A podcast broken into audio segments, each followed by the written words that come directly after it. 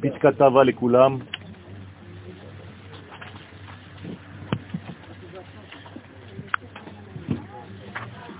השיעור לעילוי נשמת מור אבי, רבי שמעון בן האישה, זכותו תגן עלינו, ותכוונו לכל מי שאתם רוצים בעזרת השם, שיהיה לעילוי נשמתם.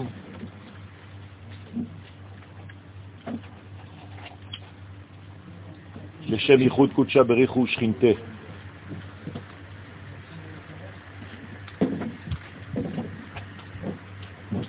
אין יותר מה שיש, תחלקו, אה, תקחו אחד לשניים.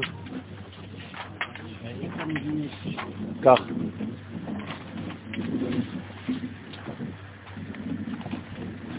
אנחנו ב...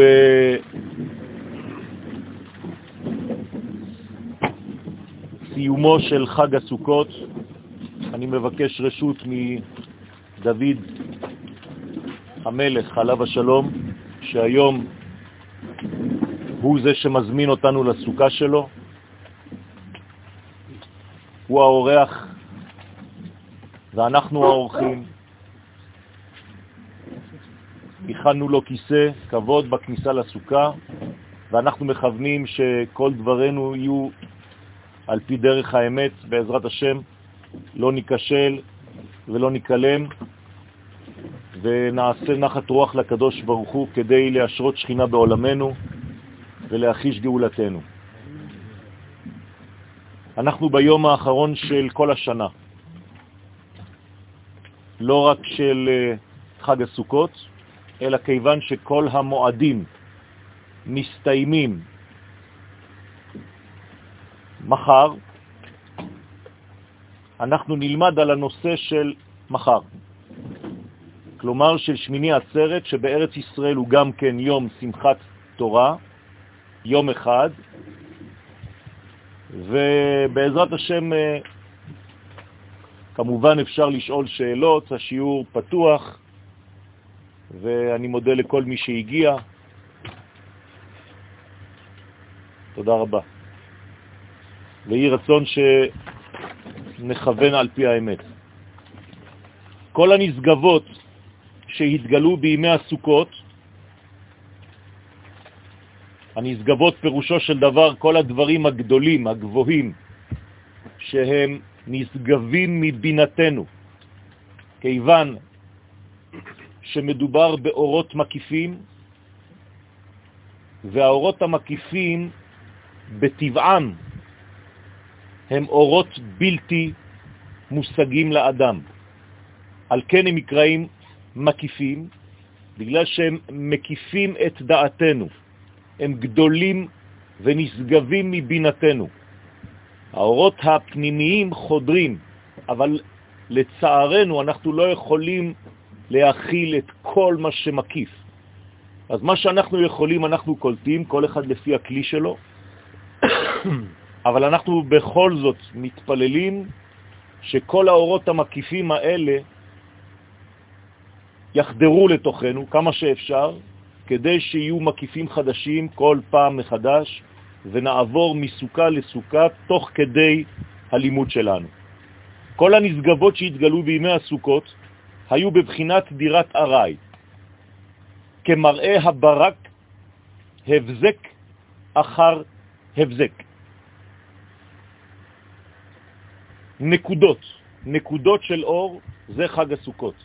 דירת ארעי, צא מדירת קבע וייכנס לדירת ארעי, פירושו של דבר תצא מהמקובעות שלך ותתחדש כל רגע מחדש בסוכה. זה ההבדל בין הבית ובין הסוכה. הבית משרה לנו קביעות. הסוכה מאפשרת לנו במשך שבוע שלם לגדול ולצמוח כל רגע מחדש למדרגה חדשה. אסור להיקבע בסוכה. התכונה הפנימית של הסוכה היא ארעיות. לא ארעיות בגלל שהיא נמשכת שבעה ימים, אלא בגלל שכל רגע הוא מדרגה חדשה שלא הייתה בעולם עד היום. לכן זה כמו הבזקים, ורק מי שקולט אותם, בזמן שהם עוברים ביקום, קונה אותם, רוכש אותם, והדבר ממשיך איתו במשך כל השנה הבאה. זהו סוד הפסוק במדבר כ"ט י"ב, וחגותם חג לשם שבעת ימים. תשימו לב לביטוי של התורה, וחגותם חג לשם שבעת ימים. כלומר, החג נמצא במשך שבעת ימים. כל יום הוא חג. זה ההבדל ביחס למה שכתוב על פסח. עכשיו אתם תבינו יותר, ובמדבר כ"ח, ובחמישה עשר יום לחודש הזה, כלומר תאריך אחד, חג שבעת ימים. כאילו כל שבעת הימים נמצאים איפה? בחמישה עשר לחודש. אתם רואים את ההבדל? מצות יאכל. במילים אחרות, פסח הוא חג של יום אחד, שכולל בתוכו שבעה ימים. בסוכות מדובר בחגים קטנים במשך שבעת ימי הסוכה. וכל רגע מחדש הוא חג חדש. שבעת ימי הפסח נחשבים ליום אחד, ובחמישה עשר יום לחודש הזה, חג שבעת ימים. אתם זוכרים מתי יש לנו מדרגה כזאת? בחנוכה. מה כתוב בגמרא על חנוכה? בכ"ה בכסלף, תמניה ימים אינון. כאילו יש שמונה ימים, מתי? בכ"ה בכסלף. דומה לפסח. בסוכות לא. בסוכות יש לנו בעצם שבעה חגים. כל יום הוא חג בפני עצמו. החג אינו בפסח, אלא ביום הראשון בלבד, וממנו נמשך האור לשאר הימים. זה סודו של פסח, יום ראשון גדול של גאולה, ומי שיונק מאותה גאולה הולך עם האור הזה, מלווה באור הזה במשך שבעה ימים. לעומת זאת, חג הסוכות מתחדש בכל יום משבעת ימי החג. לא רק בכל יום, אלא בכל רגע, כיוון שזו דירת הרי. מה היא לא סובלת דירת הרי? קביעות. מה, כמה זה קביעות? כל רגע. זאת אומרת שאין קביעות אחת של שנייה אחת בסוכה. כל שנייה זה מדרגה אחרת. זה חידוש גדול מאוד, רבותיי. זה אומר שאסור לי להתיישן בסוכה. הסוכה דומה מאוד למצוות יישוב ארץ ישראל. ויהי בשלם סוכו ומעונתו בציון. מה אסור בארץ ישראל? להתיישן. ונושנתם בארץ זו המכה הגרועה ביותר. מי שמזדקן בארץ ישראל מבחינה שהוא כבר לא עושה שום דבר, והתרגל כבר למצבו, לא נמצא בארץ ישראל במימד האמיתי שלה. להיות בארץ ישראל זה כמו להיות בסוכה, כלומר להתחדש בכל רגע מחדש. סליחה, יש לי שאלה.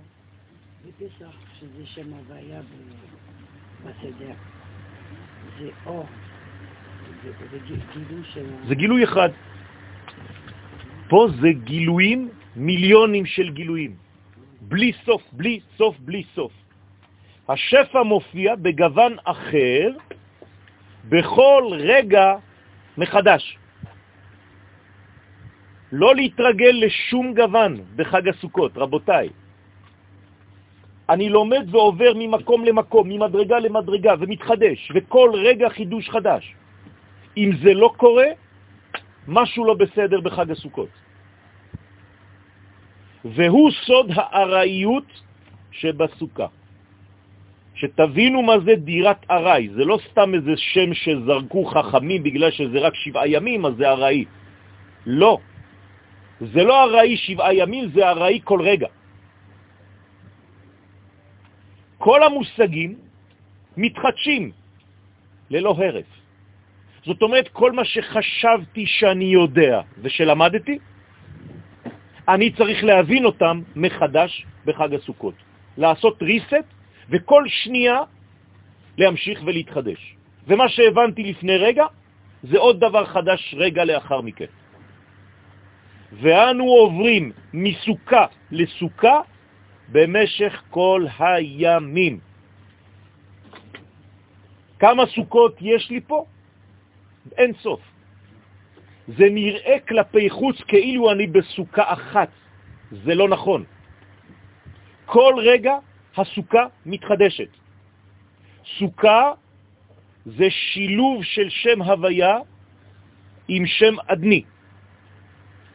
שם הוויה 26, שם אדני 65, זה חיבור בין הקדוש ברוך הוא, הטרנסצנדנטי, הגבוה, ובין מציאותו בעולם הזה. הזיווג הזה הוא לא זיווג ישן, הוא זיווג שמתחדש בכל רגע מחדש.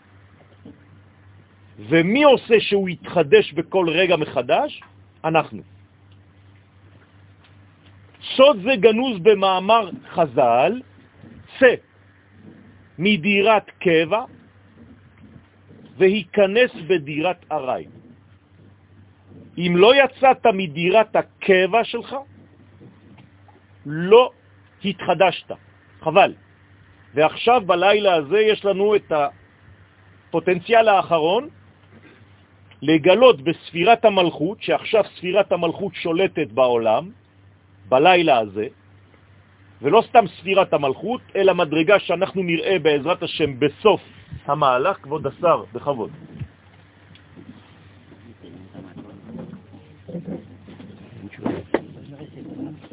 כבוד השר, יש מקום פה.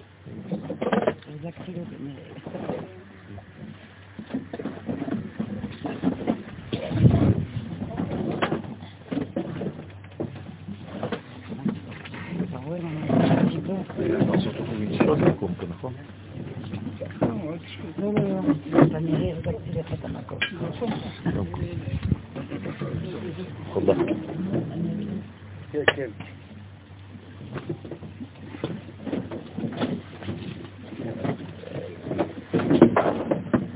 ברוך אתה אדוני אלוהינו מלך העולם שהכל נהיה בדברו. אמן.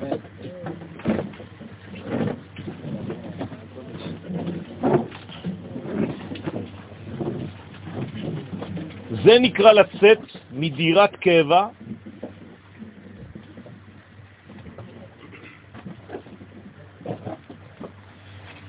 כלומר, התחדש בכל רגע, ואל תישען על ההשגות הישנות שרכשת.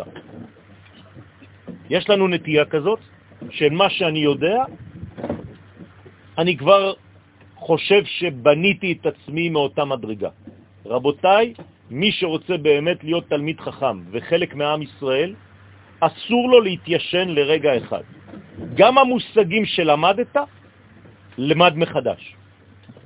וראה שבמושגים שחשבת שהשגת יש מלא דברים קטנים שאתה יכול לחדד אותם על ידי הסתכלות נוספת בנושא.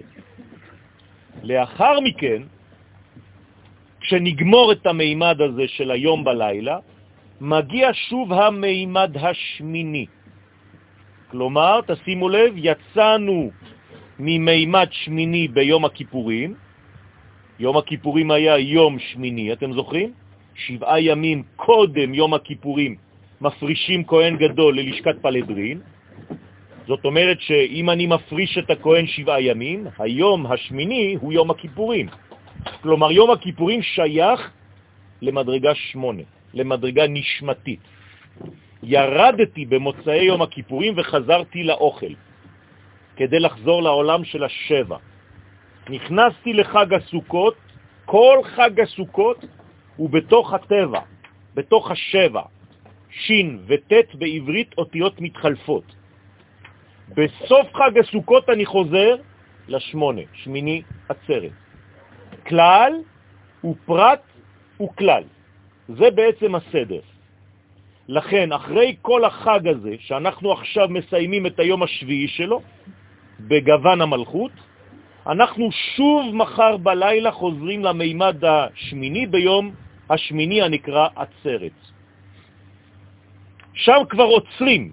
למה הוא נקרא עצרת, שמיני עצרת? כי אנחנו עוצרים את התהליך הארעי ושבים אל הבחינה הקבועה שאינה משתנה. אבל מה יש לי בכיס עכשיו? מלא מלא מלא ארעיות. ומה אני עושה מאותה ארעיות? קובע אותה. זאת אומרת שגם כשאני חוזר הביתה מחר בלילה, אני חוזר עם קביעות של הארעיות. זאת אומרת שאני בעצם לומד לכל השנה כולה להתחדש כל רגע מחדש. זה לא שעזבתי את הארעי ואני חוזר לקבע, אני חוזר עם משהו בכיס. עם מה אני חוזר? מלא מלא מלא בכיסים, ארעיות. וזה הסוד הגדול ביותר של חג הסוכות. היום השמיני פועל כמסך, לכן קוראים לו עצרת.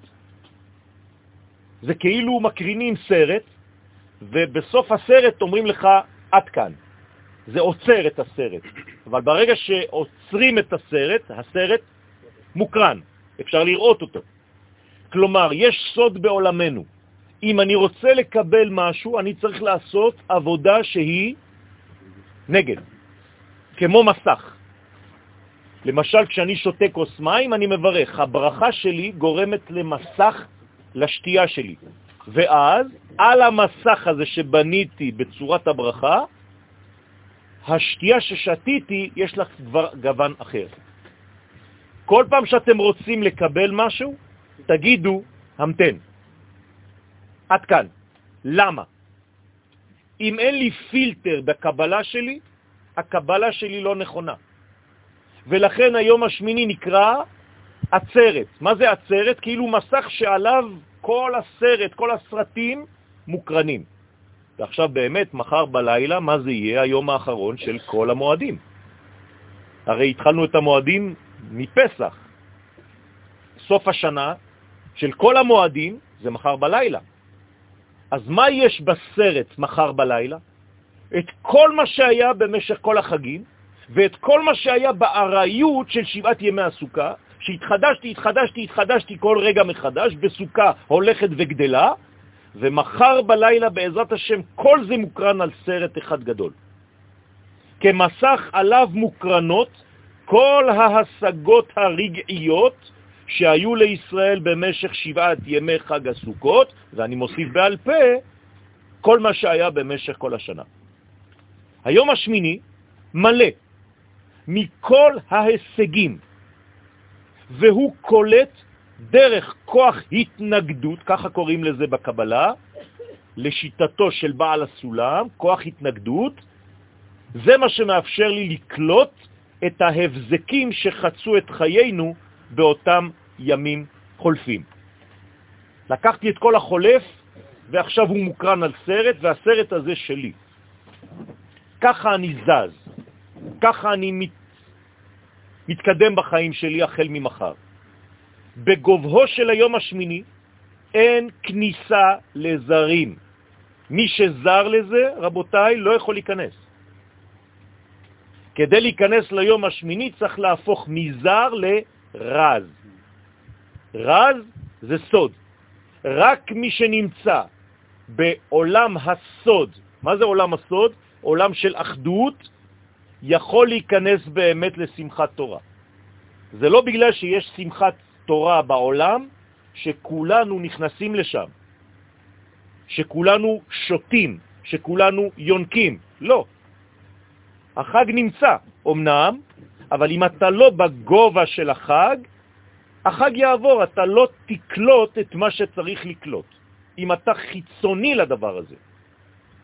זולת למי שבנוי מן החומר הראוי לגובה הזה, וזה עם ישראל. גם אני כפרט צריך להתחבר לאומה שלי. ואם אני לא מתחבר לאומה שלי ונכנס לשמיני חג עצרת כאדם פרטי, אין מקום לאדם פרטי בגובה השמיני, שתבינו את זה טוב. בשבע יש מקום. בשמונה אין מקום. כדי להיכנס לשמונה ושהשמונה יקלוט אותך, אתה צריך להיות שמונה אותיות נשמה. אם אתה לא נשמה כללית של עם ישראל, השמונה לא קולט אותך פשוט. כיוון שכך, יום זה נמצא למעלה ממגבלות הטבע, וממילא הוא מנוגד לכל החוקיות הפועלת בטבע. זה דבר אחר. כל מה שהתגלה לרגע בשבעת ימי חג הסוכות, מוצא ביום השמיני את מקומו בעולם היציבות והקבע. אם אני רוצה להגדיר את שם הוויה, הוא לא משתנה. אתם יודעים שיש סוד בשם הוויה, י' כ' ו' כ'. מה הסוד שלו? הוא בנוי משלוש אותיות, י', ה' וו', פעמיים ה' זה תמיד ה', שרק האותיות האלה באלף ב', כשאתה מכפיל ביניהן, הן מסתיימות באותו מספר. אין דבר כזה.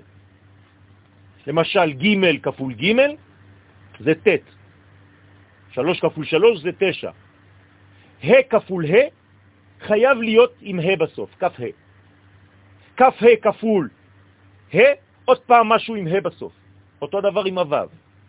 ו' כפול ו', למד ו', ועד אין סוף. י' כפול י', תמיד עם י' בסוף, עד אין סוף.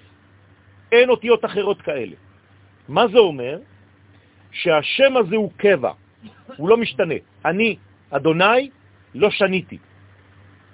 אתם צריכים להשתנות כי אתם בעולם. אז אני מבקש מכם לעשות את כל המאמצים כדי לעלות, לעלות, לעלות במשך חג הסוכות, עד שבשמיני עצרת תגיעו כביכול לבית שלי שוב, שום פעם, וזה בעצם הקומה השמינית, בינה, עולם הבא, בריאה, ואז בקומה השמינית של המציאות, אבלין, את לא יכולה להישאר בעמידה מחוץ לסוכה. את מחוץ לסוכה, כנסי לתוך הסוכה שתקלוט אותך. ולכן הרובד היציב הזה קולט את כל הרגעים. מדובר במאגר סגולי הקולט את כל מה שחלף בחיינו הקשורים לספרה שבע. אתם זוכרים? לקבוע מזוזה. אתם זוכרים את הסוד הזה, נכון?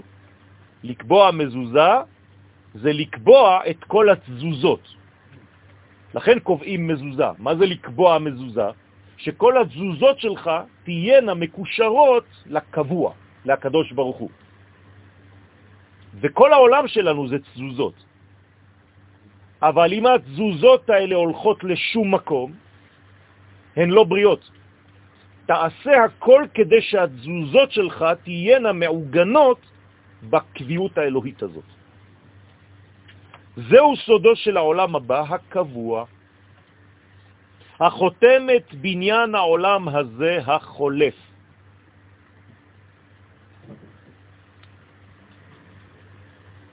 ישראל, ביום השמיני, עם ישראל, נמצא באותה קומה וקולט את ערכי המוחלט בקביעות. כלומר, אנחנו הופכים להיות כמו אלוהיים. מדרגה גבוהה מאוד, רבותיי. לא סתם ביום השמיני אנחנו מסוגלים לקלוט את מה שיש בעולם הבא. מה בא מהעולם הבא? התורה. מאיפה יצאה התורה? מחוכמה דרך הבינה וירדה לעולמנו. אורייתא מחוכמה יצאה. עוברת דרך הבינה ונקלטת. למה דווקא ביום השמיני? כי רק ביום השמיני אני יכול לקלוט תורה, כי זה בא מעולם של שמונה, של נשמה. אני לא יכול להיות בעולם של שבע ולקלוט תורה, אתם מבינים את זה? מתי קיבלנו את התורה? בחג השבועות. חג השבועות, איך הוא נקרא? עצרת, אותו דבר. כמה ימים אחרי פסח? חמישים, זה כמו שמונה. זה אותו דבר. כלומר, מתן תורה שהיה שם בחג השבועות זה מתן תורה שיהיה מחר בלילה. שם לומדים תורה, מחר בלילה רוקדים עם התורה. זה אותו דבר. מה הקשר לתורה? אתה פשוט ביום השמיני. כלומר שהכל מתיישב אז דרך קבע בעולמו של כל אחד ואחד מישראל. יוצא אפוא כי שמיני חג עצרת נמצא בקומת הסגולה של ישראל. אתם יודעים מה זה קומת הסגולה? קומת האבסולוטי, קומת המוחלט, קומה שאין לי בחירה. שם אין בחירה חופשית. זו קומה שהקדוש ברוך הוא קבע אותה, ונולדנו עם הדבר הזה. אין לנו אפשרות לצאת מזה, אין לנו אפשרות לברוח מזה, אי אפשר לשנות את זה. הקדוש ברוך הוא לא ישנה אותנו באומה אחרת, אין דבר כזה. שם אנחנו נמצאים, ומה יש שם? מה משודר שם? מה שהקדוש ברוך הוא באמת רוצה, למה הוא בחר בנו. הרי כל אומות העולם היום מגבירות את השנאה לעם ישראל בגלל הדבר הזה, בגלל אותה סגולה. אומות העולם אינן מקבלות עדיין את העובדה שהקדוש ברוך הוא בחר בנו מכל העמים ונתן לנו את תורתו. וכולם הולכים לפי התורה הזאת שהוא נתן לישראל, אבל קשה להם לקבל. רק בני נוח, שיותר ויותר מתחילים להתגבר בעולם, מבינים את העוצמה הזאת ויבואו כל חג סוכות לארץ ישראל. הם יודעים את זה. כבר מגיעים הרבה. וכל שנה הדבר הזה יגדל. ומי שלא יבוא, לא תהיה לו ברכה במשך השנה. ככה נאמר בהפטרה שקראנו, בחג הסוכות, ביום הראשון. זאת אומרת שההכרה של אומות העולם בייחודיות של עם ישראל, זה מה שקובע את כל הבניין של אחרית הימים ושל הגאולה השלמה. בקומת הסגולה הזאת של ישראל, שהשינוי אינו חל שם, אלא הכל ודאי ומוחלט ללא סטיות. לשם אנחנו חוזרים מחר בלילה. זה היום בו הקדושה השייכת לישראל במולד, דה פקטו, אי אפשר לעשות שום דבר אחר, נולדנו ככה, כאומה, זוהרת במלואה, וכיוון שחג הסוכות הוא האחרון במועדי ישראל, הרי שהוא עצמו נחתם ביום שמיני חג עצרת הזה, ואם כן מדובר בחתימה אחרונה של כל מועדי הזמן, וכולם משתקפים על אותו מסך. בשביל זה צריך הכנה. ההכנה זה מה שאנחנו עושים עכשיו. עכשיו אנחנו בהושענה רבה, פירוש המילים ישועה גדולה, אנחנו מבקשים מהקדוש ברוך הוא ביום האחרון, לפני שאנחנו עולים לשמונה, אנא השם הושיע נא. הושע נא, שהגויים גנבו מאיתנו, והנוצרים קוראים לזה אוזנה. כמובן שזה בא מעם ישראל. וזה הבניין שאנחנו בונים אותו עכשיו בלילה הזה, בהושענה רבה, כדי להביא בעצם גאולה לעולם מחר. מחר שמיני חג עצרת, היום הגבוה ביותר בכל ימות השנה. חתימת המועדים נעשית דרך המפגש שלנו עם הרובד הפנימי ביותר, השייך למסוגלות של ישראל לגלות את רצון השם בבריאה. לכן אנחנו אומרים פית כתבה, שנקבל לא רק מבחינה פרטית אינדיבידואלית שאני עכשיו רשום וחתום בספר החיים שביקשתי בראש השנה, אלא פית כתבה פירושו של דבר שאנחנו נכנסים עכשיו למדרגה השורשית, ומשם אנחנו מקבלים. מבחינה פסיכולוגית, אם תרשו לי, ניתן לומר כי אותה עלייה אל המימד השמיני של החיים שולפת את האדם מכל עוונותיו. הרי איפה העוונות שלנו? רק בשבע. אי אפשר לחתור בשמונה. אתם מבינים את הדבר הזה? אם היינו למשל חיים כל הזמן במדרגת שמונה, לא היינו חוטאים. איפה המדרגת של שמונה בגוף שלנו? הנשמה. נשמה זה אותיות שמונה. אם הייתי חי לפי גובה של הנשמה בכל רגע, לפי השמונה שלי, לא הייתי חוטא. איפה חוטאים? כמו שאומר הפסוק, שבע ייפול צדיק. מה זה שבע ייפול צדיק? הוא יכול ליפול רק בשבע. כל פעם שהוא נמצא בשבע הוא בנפילה. וקם. מתי וקם? כשהוא חוזר לשמונה. שבע ייפול, שבע נפילות, הכוללות את כל מה שנגרם מעצם היותנו תחת החוקיות הטבעית. זה מיליארדים של נפילות, קוראים לזה שבע, כי זה תלוי בטבע. זה שבע ייפול צדיק. וקם, מתי הוא קם? ברובד השמיני.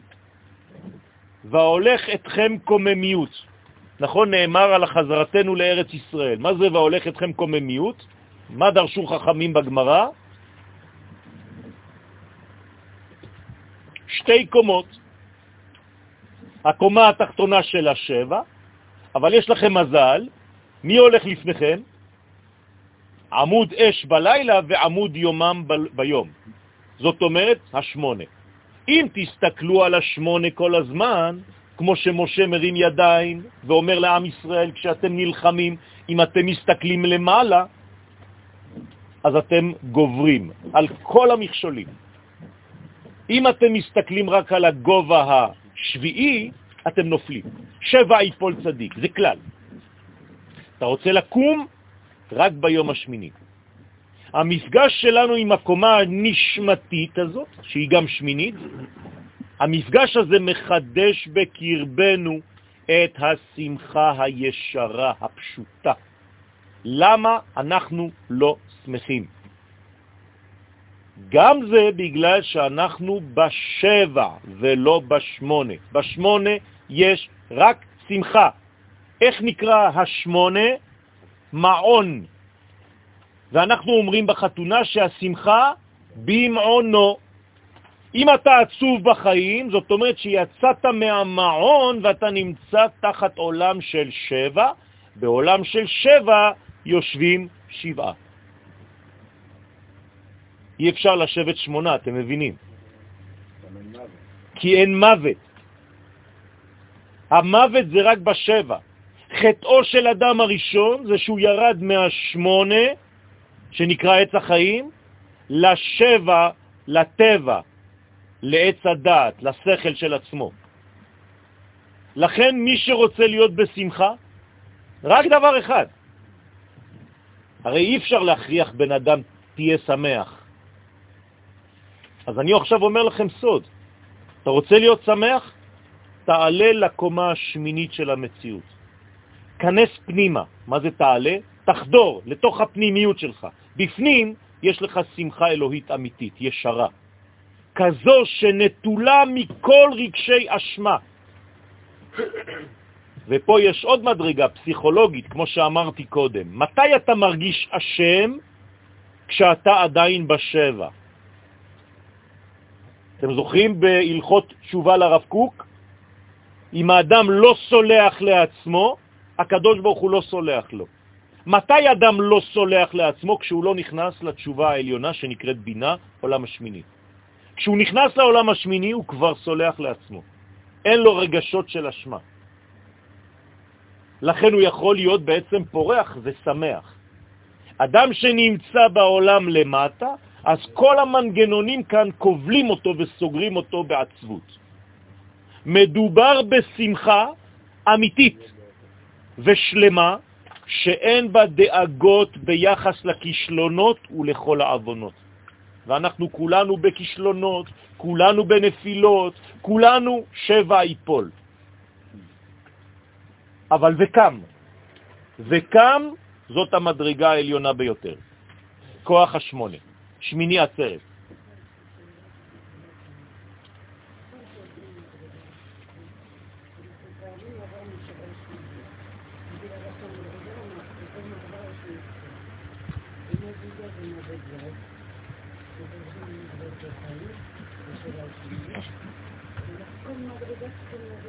כל מדרגה בחיים שלנו של תיקון זה גילוי השמונה בתוך הקלקול של השבע.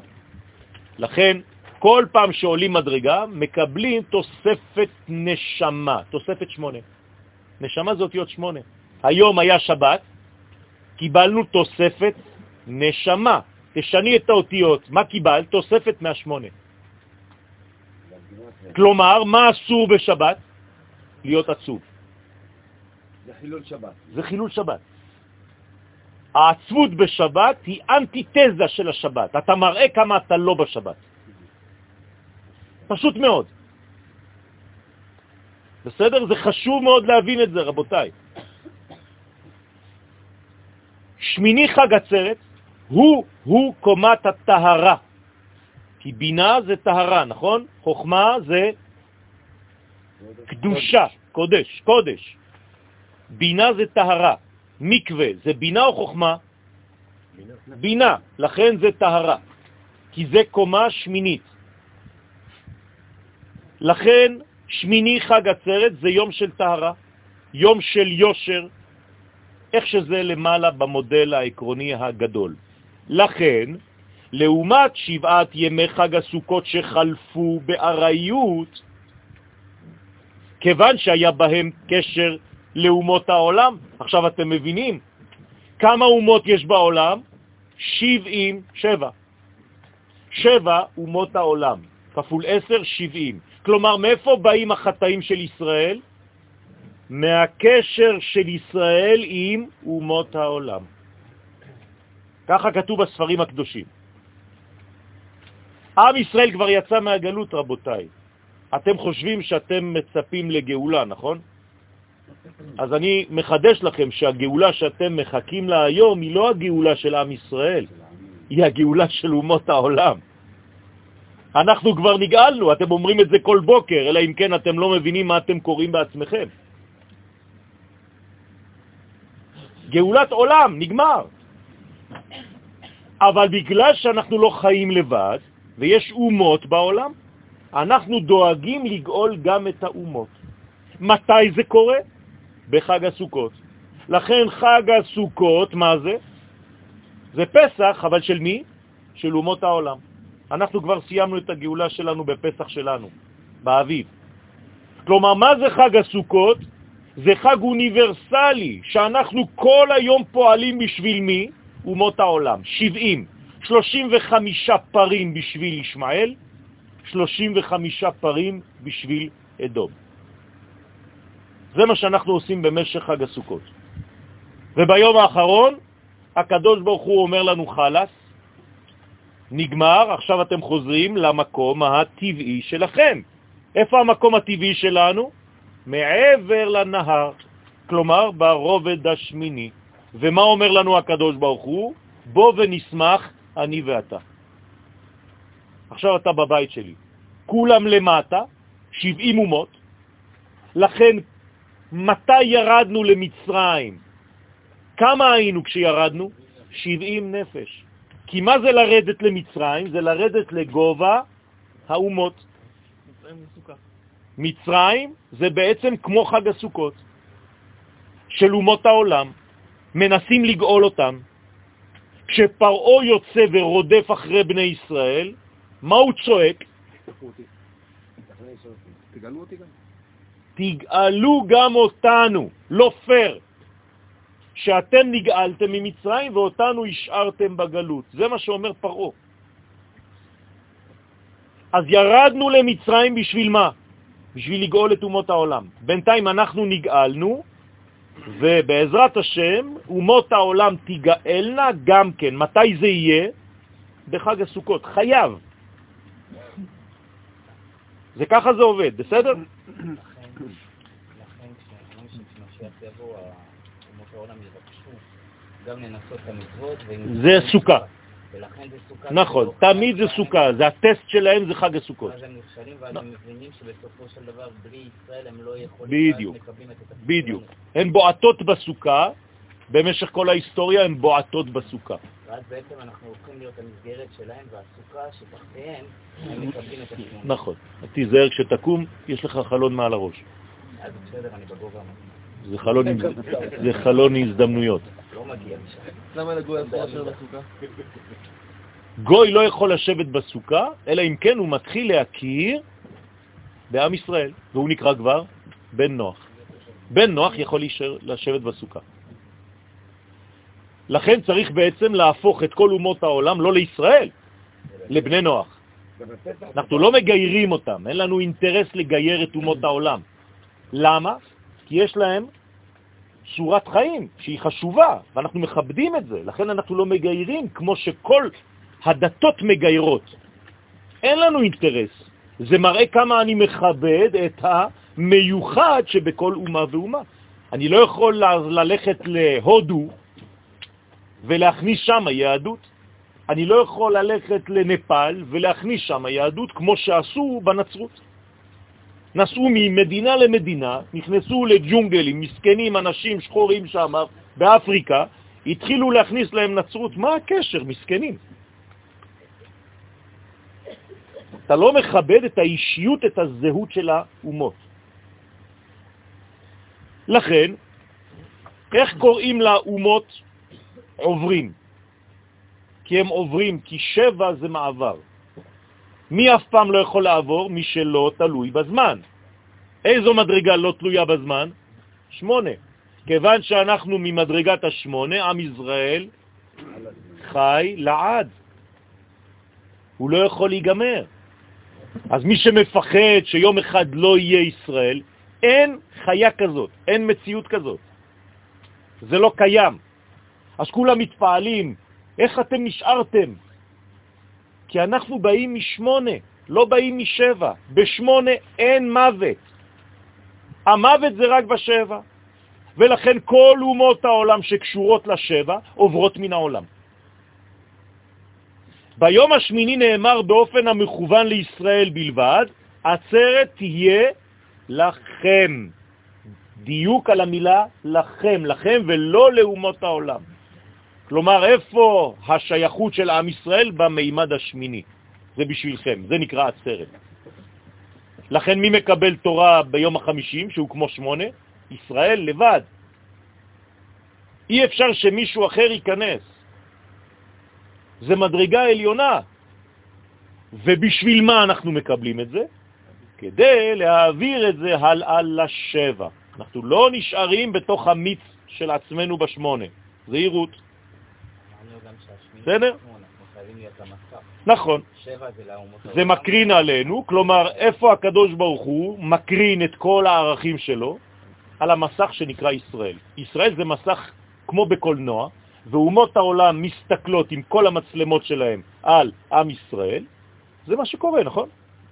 ובנו אומות העולם רואות את הסרט של הקדוש ברוך הוא. בסדר? לאט לאט. זה לוקח זמן. הן יודעות שאנחנו שונים. מבלי לתת אומצה לקלבה, כן, ככה אומר המערל בחידושי אגדות, מה זה אומצה לקלבה? סטייק. אתה לא נותן כבר סטייק לכלב. מתי? בשמיני עצרת. נתנו כבר מלא סטייקים במשך שבעה ימי הסוכה, כדי למנוע ממנו שינבח. אז אנחנו משתיקים את הכלב. אתם זוכרים למה במצרים, ביציאת מצרים, אנחנו כל כך מדגישים שכלבים לא נפחו? עכשיו אתם מבינים מה זה. זה לא סתם איזה עיתונאי שאומר, וואלה, יש כלבים פה ואף אחד לא נובח הערב. לא, זה בעצם אומות העולם. אתם זוכרים את הגמרה במסכת ברכות, שיש שלוש משמרות בלילה? מתי, באיזו משמרת הכלבים נופחים? במשמרת השנייה. ומה זה המשמרת השנייה? מה זה המשמרת השנייה? זאת אומרת, זה האלף השישי מחצות האלף השישי ועד האלף השביעי. כלומר, הגויים יפסיקו לנבוח. אומר הבן ישחי עליו השלום, שהגאולה חייבת להיות בשני שליש האחרונים של האלף השישי, כלומר עכשיו. בסדר? זה השליש האחרון. אבל כדי שנגיע למדרגה הזאת, אנחנו צריכים להיות במדרגה השמינית. הסדר הוא איפה? כלל, קודם כל כלל, אחרי זה יורדים לפרטיים, פרט, ואחרי זה חוזרים ומסיימים בכלל. כלומר, שאנו חותמים את השנה באותה קומה בה התחלנו. חדש ימינו כקודם, כקדם. באנו מאיפה? מקדם. מה זה קדם עכשיו? לפי מה שאמרנו, איפה זה, איזו מדרגה זה קדם? שמונה. וקדימה, איפה זה? שמונה. אז קודם וקדימה זה אותו דבר. באנו משמונה, אנחנו נסיים בשמונה. באמצע ירדנו לשבע, לטבע, כדי לגלות מה בטבע? את כל האלוהות. ולכן עם ישראל סובל מאוד, כי זאת עבודה מאוד קשה, לגלות דבר במרכאות זר לעולם. השמונה זר לעולם, אתם מבינים את זה? לכן גם המשיח נקרא בר נפלה. מה זה בר נפלה? נפל, הוא כל הזמן נופל. הסוכה של המשיח קוראים לה סוכת דוד הנופלת. כל בית מקדש שהיה נחרב. למה? כי זה גוף זר שהקדוש ברוך הוא רוצה לשתול אותו בעולם הזה. ומה עושה העולם הזה? דוחה אותו. אז תשאלו, אז איך יהיה בבית המקדש שלישי? העולם כולו יעלה למדרגה אחרת, כדי שלא תהיה דחייה. אם לא, לא נוכל. הרי ראש חודש ניסן, שהוא ראש למימד הזמן בישראל, נכון?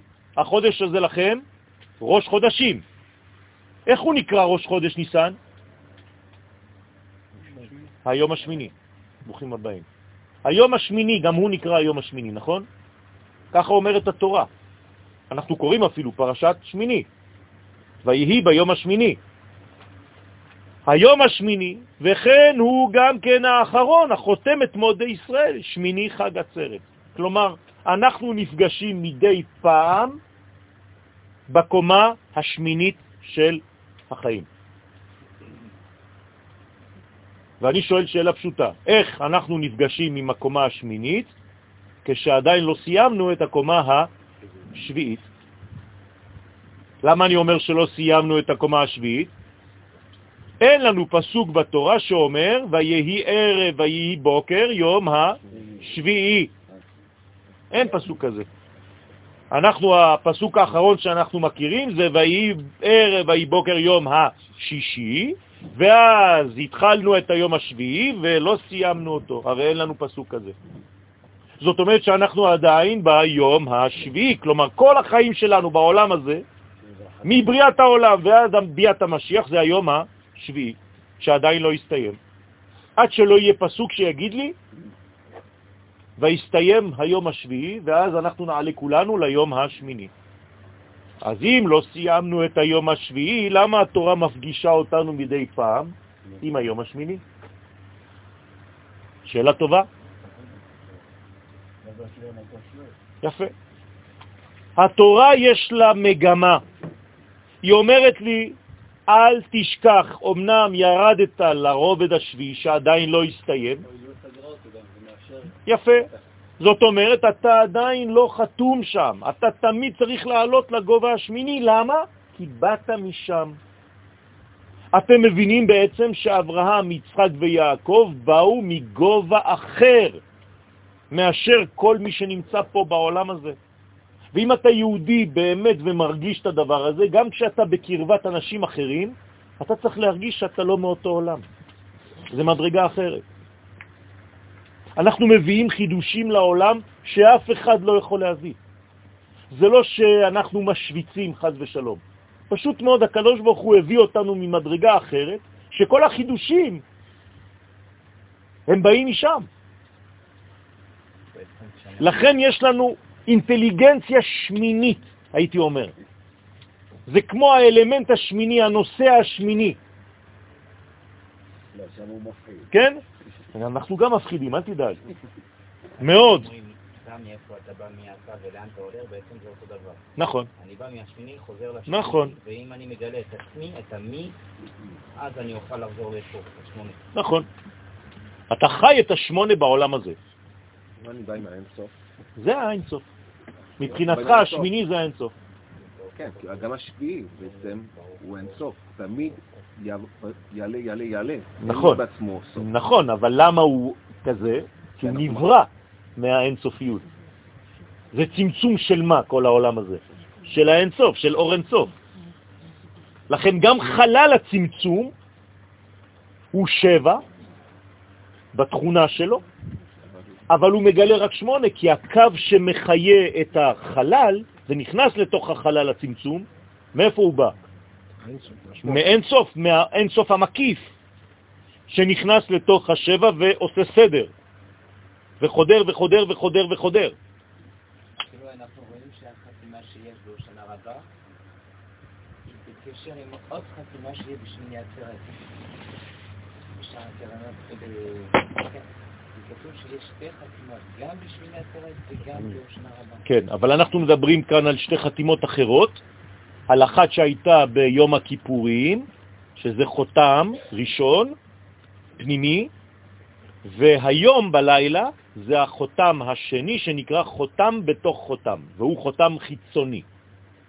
לחותם הראשון ביום הכיפורים קוראים ציון, ולחותם האחרון של היום בלילה קוראים ירושלים.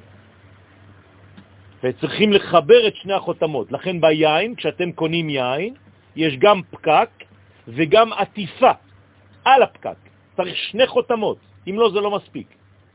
כי צריך שתי שמירות. שמירה פנימית על מדרגה שנקראת ציון, אצלנו יוסף הצדיק בשכם, שאין מספיק שמירה עליו, וחותם שני, ירושלים הר הבית. שגם כן אין לנו, כי אין לנו שם בשכם, אז אי אפשר שיהיה לנו בירושלים. אז כולם הולכים ועולים להר הבית, אבל לפני שאתה עולה להר הבית, תדאג שיוסף הצדיק יהיה בידיים שלנו. סדר זה בא להזכיר לנו את המגמה המרכזית בחיינו הלאומיים והפרטיים כאחד. שאנו באים מעבר לנהר. אתם זוכרים מי זה הנהר הזה? ונהר יוצא מעדן, להשקות את הגן. אנחנו באים מעבר לנהר. אתם יודעים מה זה מעבר לנהר? יותר גבוה מהנהר עצמו. הנהר עצמו, איזה מדרגה היא? שמינית, זה עדן. יוצא מעדן. כלומר, אנחנו מעבר לנהר. מאיפה באנו? מעדן, מהחוכמה. מחוכמת השם. עלינו במחשבה תחילה. ירדנו לעולם הזה, אנחנו זרים פה. לכן לא נקראים אומות העולם. אנחנו לא בעולם הזה. קשה לנו עם העולם הזה. אנחנו סובלים בעולם הזה. ואפילו מקום טריטוריאלי קשה לנו להשיג בעולם הזה. כי אומרים לנו, אתה לא מפה. כמו שאמרו לאברהם אבינו, נשיא אלוהים אתה בתוכנו, מה אתה בא לפה? כל מה שאתה עושה פה אתה צריך לקנות. אז קנינו. קרן קיימת לישראל קונה וקונה וקונה וקונה, גם מה ששלי אני קונה עוד פעם, בלי סוף.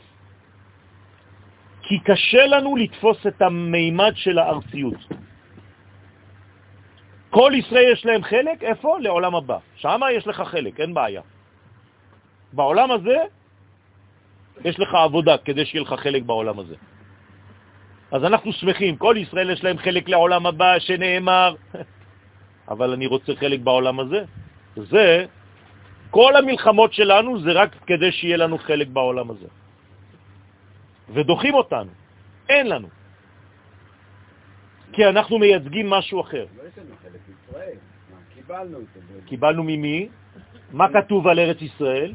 שהיא ארץ כנען. ומי היה גר בארץ ישראל? עמים. זאת אומרת שהעמים האלה אומרים, אתם באתם וגנבתם, ליסטים אתם, זה מה שאומר הרש"י הראשון בתורה, שגנבתם שבע אומות. ומה אנחנו עונים להם? תשובה דתית. כל הארץ של הקדוש ברוך הוא. לא, מה שהוא רוצה הוא נותן לנו. אה, בסדר, אז איך תגיד את זה למישהו? מה? זאת אומרת שמבחינה ריאלית בעולם הזה אין לך תשובה. אתה כבר צולע. אם הוא לא מאמין שהקדוש ברוך הוא באמת, שהארץ שלו, והוא נותן למי שהוא חפץ, ולוקח ומחזיר למי שהוא רוצה, אין לך מקום בכלל. לקחנו את זה חזרה, כמו כמוהם. נכון. לכן, אשר על כן, יש לנו את היכולת לגלות לאנושות כולה מהו רצונו של מקום. עכשיו, מה הדבר הכי הכי גרוע שאנחנו יכולים לעשות? זה לרדת לעולם הזה, לתפוס מקום של מישהו ולעשות בדיוק כמוהו.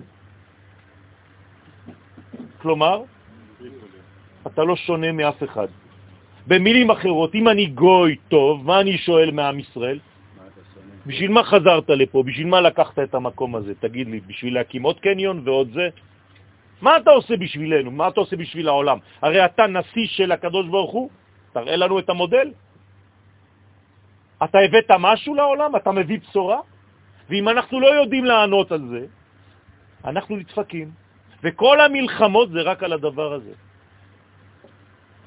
מה דודך מדוד היפה בנשים? זה מה ששואלים אותנו בשיר השירים. מה זאת אומרת מה דודך מדוד? מה, מה הקדוש ברוך הוא רוצה? מה, בשביל, מה, מה הוא? מה הוא יותר מהאלוהים שלי?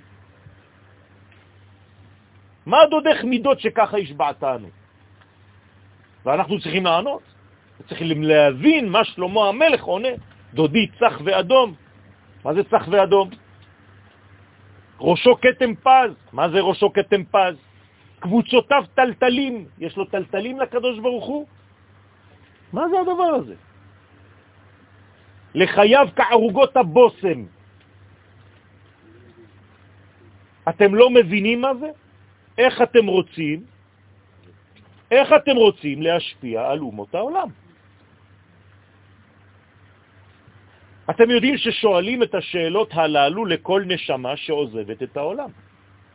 הבן איש חי אומר שמי שלא יודע מה זה מעשה מרכבה, מעשה בראשית, מה זה שיחת המלאכים, מה זה שיחת הענפים, הוא לא יכול להיכנס לגן עדן עליון. על זה נאמר גם בשיר השירים, אם לא תדעי לך היפה בנשים, צאי לך.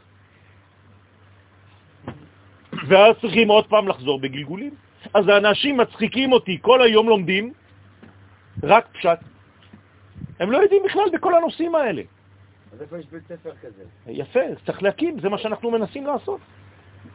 אתה בא ללמוד, נכון? לא, אני רוצה בית ספר. מה? בסדר, זה מה שבית יום ספר. פה, יום שם, או שנה רבה פה, שנה... זמן. אתה בא כל יום חמישי, כבר יש לך שיעור. זה כבר בית ספר. בסדר. זו אוניברסיטה פתוחה של הלילה. אחרי חמ, חמש שנים של לימודים כאלה, אתה מקבל תואר, מה אתה רוצה? אתה אפילו לא מבין באיזה רמה אתה עכשיו, לעומת מה שהיית כשהגעת. בעצמך אתה לא יודע. ואני אומר לך שגדלת. אבל כמה מגיעים לשיעור הזה? ביקשו ממני לא לתת שיעור לנשים בשיעור הזה כדי שגברים יגיעו. ומי שביקש את זה בעצמו לא מגיע. אז מה? אבל השיעור קיים. כלומר, יום אחד יגידו לכם בשמיים, היה השיעור הזה. היה השיעור הזה. זה בית ספר. אז היום יש פטנט. אני שולח את השיעורים בוואטסאפ, אז כל מי שמקבל אומר, איזה כיף. מה אני צריך להיות שם? אני מקבל את זה בוואטסאפ. בסדר, קבל גם סוכריות בוואטסאפ. כמובן שקיים הבדל משמעותי בין העצרת הקשורה לחג הפסח עצמו, מתי זה העצרת של פסח? שבועות, נכון? ובין העצרת החותמת את חג הסוכות. שתי פעמים יש לנו עצרת, אחת ששייכת לפסח, אחת ששייכת לחג השבועות.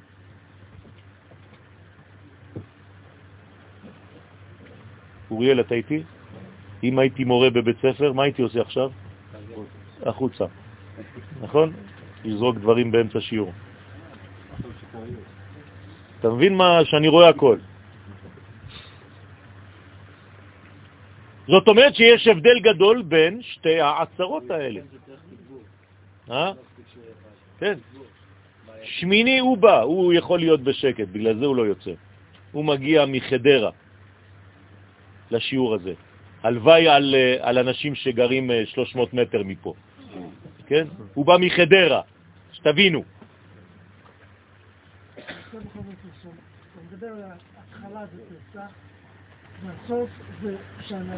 כן. יפה, אז לאט לאט. החצי השני של השנה, מתי זה? מעכשיו עד פסח, נכון? זאת אומרת, מה קורה מעכשיו עד פסח? זה עכשיו? אין שום חלל, זה בדף השלישי. קצת סבלנות, אם, אם תישאר איתנו עד הבוקר, זה בשלב השלישי. בסדר? לאט לאט. זה בשלב השלישי. אל תחשוב שזה נגמר. אני אתן לך רמז, כדי שאם תרצה ללכת לפני, אתה חופשי. אתה רוצה שאני אשאיר אותך במתח? טוב, אוקיי, אז עדיף. שמיני העצרת של פסח הוא זמן מתן תורתנו, נכון? כלומר, חג השבועות. אנחנו קוראים לו חג השבועות, אבל התורה, איך היא קוראת לו? גם כן חג עצרת. עצרת תהיה לכם. כן או לא? כן. לא. היא לא אומרת עצרת תהיה לכם, היא אומרת עצרת לשם אלוהיך. זה בדיוק ההפך מעצרת תהיה לכם. מחר, על שמיני עצרת אומרת התורה, עצרת תהיה לכם. ובשמיני עצרת של פסח, כלומר בחג השבועות, מה כתוב בתורה? עצרת לשם אלוהיך. אם אתה לא יודע את הניואנסים הקטנים האלה, עצרת, עצרת, כיף כיף. לא. הוא זמן מתן תורתנו, כלומר חג השבועות, אחרי שבעה שבועות, מיום טוב ראשון של פסח עד חג השבועות, שבעה שבועות, על היום השמיני הזה נאמר בתורה, עצרת לאדוני אלוהיך. אבל על שמיני עצרת של מחר, של סוכות, נאמר לעומת זאת במקום אחר, במדבר, עצרת תהיה לכם. מה ההבדל? למה שם זה עצרת לקדוש ברוך הוא, ופה זה עצרת לנו? שנינו שמונה. כי גם הוא שמונה וגם אנחנו שמונה. אז תגיד, העשרת תהיה לנו. לשנינו. המגמה הכללית בחג הסוכות היא לגלות את אהבת השם לישראל. תשימו לב, כל חג הסוכות שעכשיו אנחנו מסיימים אותו, זה רק לגלות לנו כמה הקדוש ברוך הוא אוהב אותנו. ולכן הוא כביכול אומר לנו שהכל בשבילנו. הסרט תהיה לכם, איפה יוקרן הסרט מחר? בכם, עליכם. אני בא אליכם, אני ירדתי, כל החג הזה אני רק בא אליכם, יותר ויותר. כבר מראש חודש אלול, אני רק יורד, יורד, יורד, יורד, יורד, יורד, עד שאני מגיע אליכם. כי עברנו דרך השבע. נכון. הסרט תהיה לכם. והצד השווה בין חג השבועות ובין שמיני חג עצרת הוא שבשני הימים קרה דבר זהה. פסקה זוהמת הנחש מישראל. מתי פסקה זוהמה? במתן תורה, נכון? ישראל שהגיעו להר סיני, פסקה זוהמתם. מסכת שבת. איזה דף? 85, פ"ה. כלומר, אומר לנו הקדוש ברוך הוא באופן מפורש, כשהגעתם להר סיני, בשביל מה הגעתם להר סיני? כדי שאני אוציא מכם את מה? את הנחש. תשימו לב כמה זמן הנחש איתנו, עד שהגענו למתן תורה בהר סיני. לא, לא 50 יום. מאז שהאדם הראשון גורש מגן עדן. הלוואי והיה רק 50 יום. בסדר? הנחש היה בתוכנו.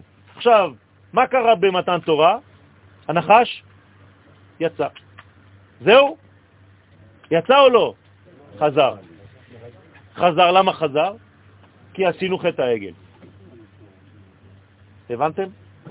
עכשיו אנחנו נכנסים למדרגה יותר ויותר קשה, אתם רואים עוד כמה שורות, חלק הסוד. בינתיים זה פשט. כן, כל מה שאני אומר לכם עכשיו זה פשט. פסקה זוהמת הנחש מישראל. אתה חייב, אז תשאל. אם לא, תתפוצץ לנו. כן, יפה. זה בדיוק מה שאנחנו הולכים עכשיו להבין. נכון, לא היה מאורע היסטורי, לא היה שום דבר. בדיוק, זה בדיוק מה שאני אומר. לכן לקחתי פסוק שאומר לי, עצרת תהיה לכם, ושם זה עצרת לאדוני אלוהיך. עכשיו, אומרים לנו חכמים, זה תורה שבעל פה, גם אם לא ראית מאורע היסטורי, באה התורה שבעל פה ומשלימה את מה שלא כתוב בתורה שבכתב. ומה היא אומרת? היא תיתן לך רמז. איפה הרמז הכי גדול? מה? לא, במסכת תענית דף זין.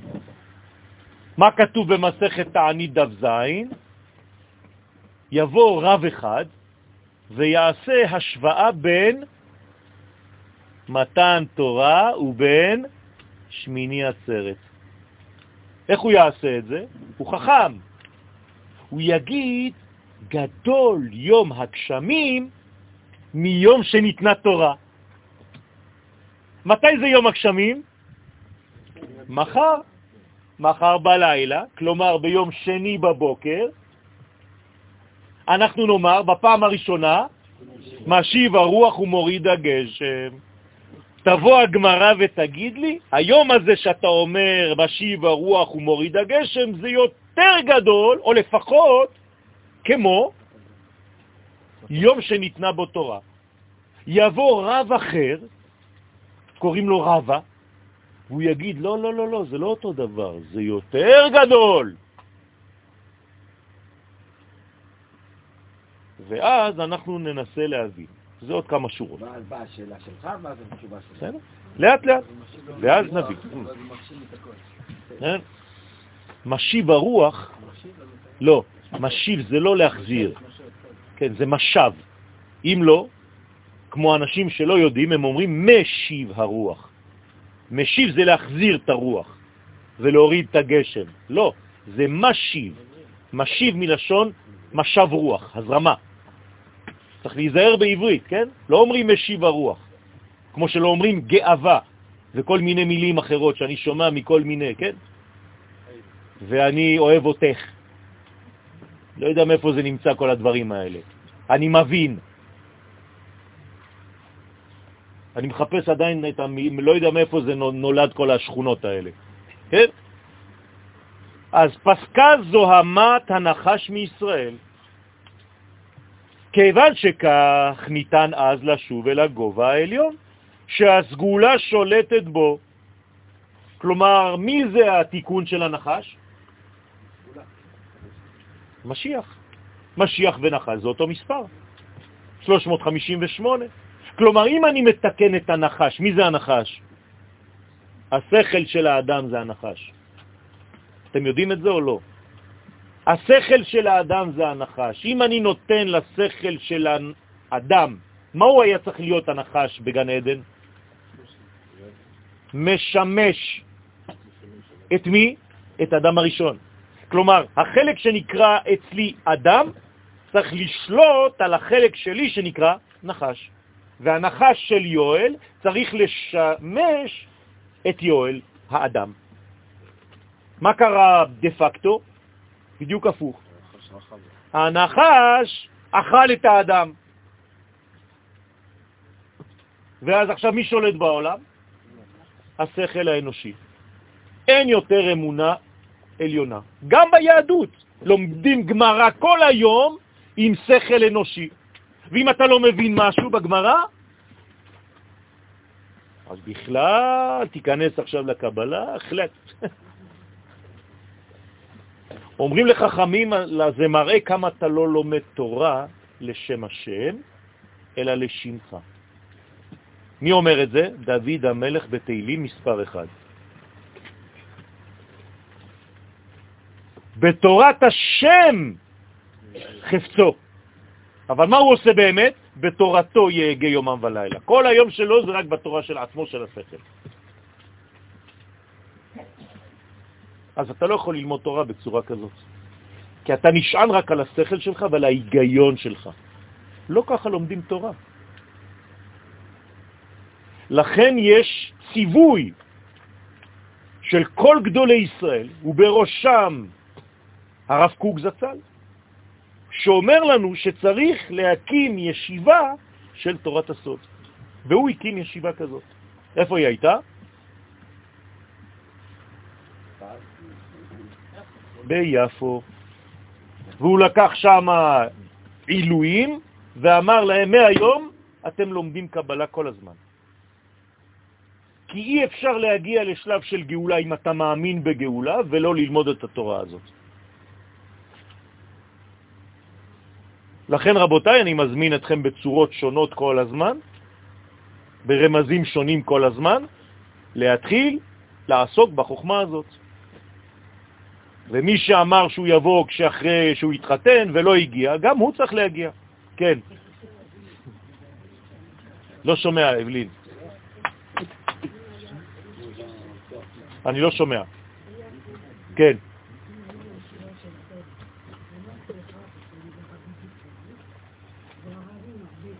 כן.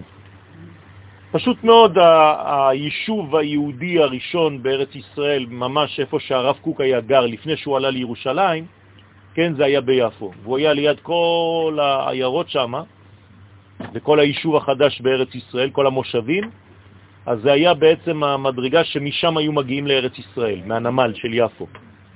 אז בהתחלה זה היה שם, זה היה ממוקד שם. אבל אין שום בעיה היום גם כן להיות שם ולעשות את הדבר הזה. כלומר, אין שום בעיה גם מבחינתך להקים ישיבה כזאת בבת ים. בסדר. לא, יש גם כן. יש גם. בסדר? אבל מה זה קשור לערבים? בסדר, נכון, נכון, נכון. עשבים, נערים, בעיות. אז לכן צריך לחזור לגובה העליון שהסגולה שולטת בו. והמפגש הזה משחרר אותנו מכל סוגי העבדות, ואני רואה את החולשה האנושית שלא יכולה לעמוד בקצב יותר משלושת רבעי שעה. אז אני אתן לכם כבר לנשום, כי אני עכשיו ברגעים האלה מדבר באוויר, אני יודע את זה מניסיון. תסמכו עליי, אני רואה הרבה אנשים שהם כבר לא בשיעור, אז אה, קחו קצת זמן כי אתם אה, כבר לא פה. אז ניקח אה, כמה עשר דקות כדי לנשום ונחזור, אם אתם יכולים עדיין. כבוד השר רוצה לשתות משהו?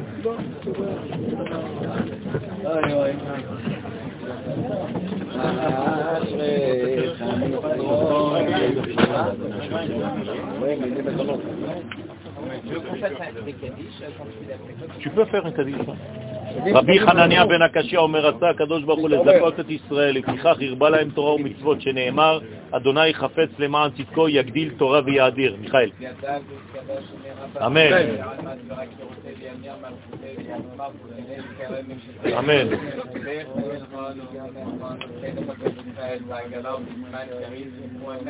אמן, יש רבה מברך לעלה מעל מעל מיה.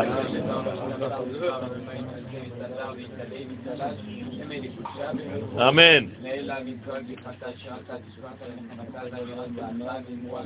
אמן.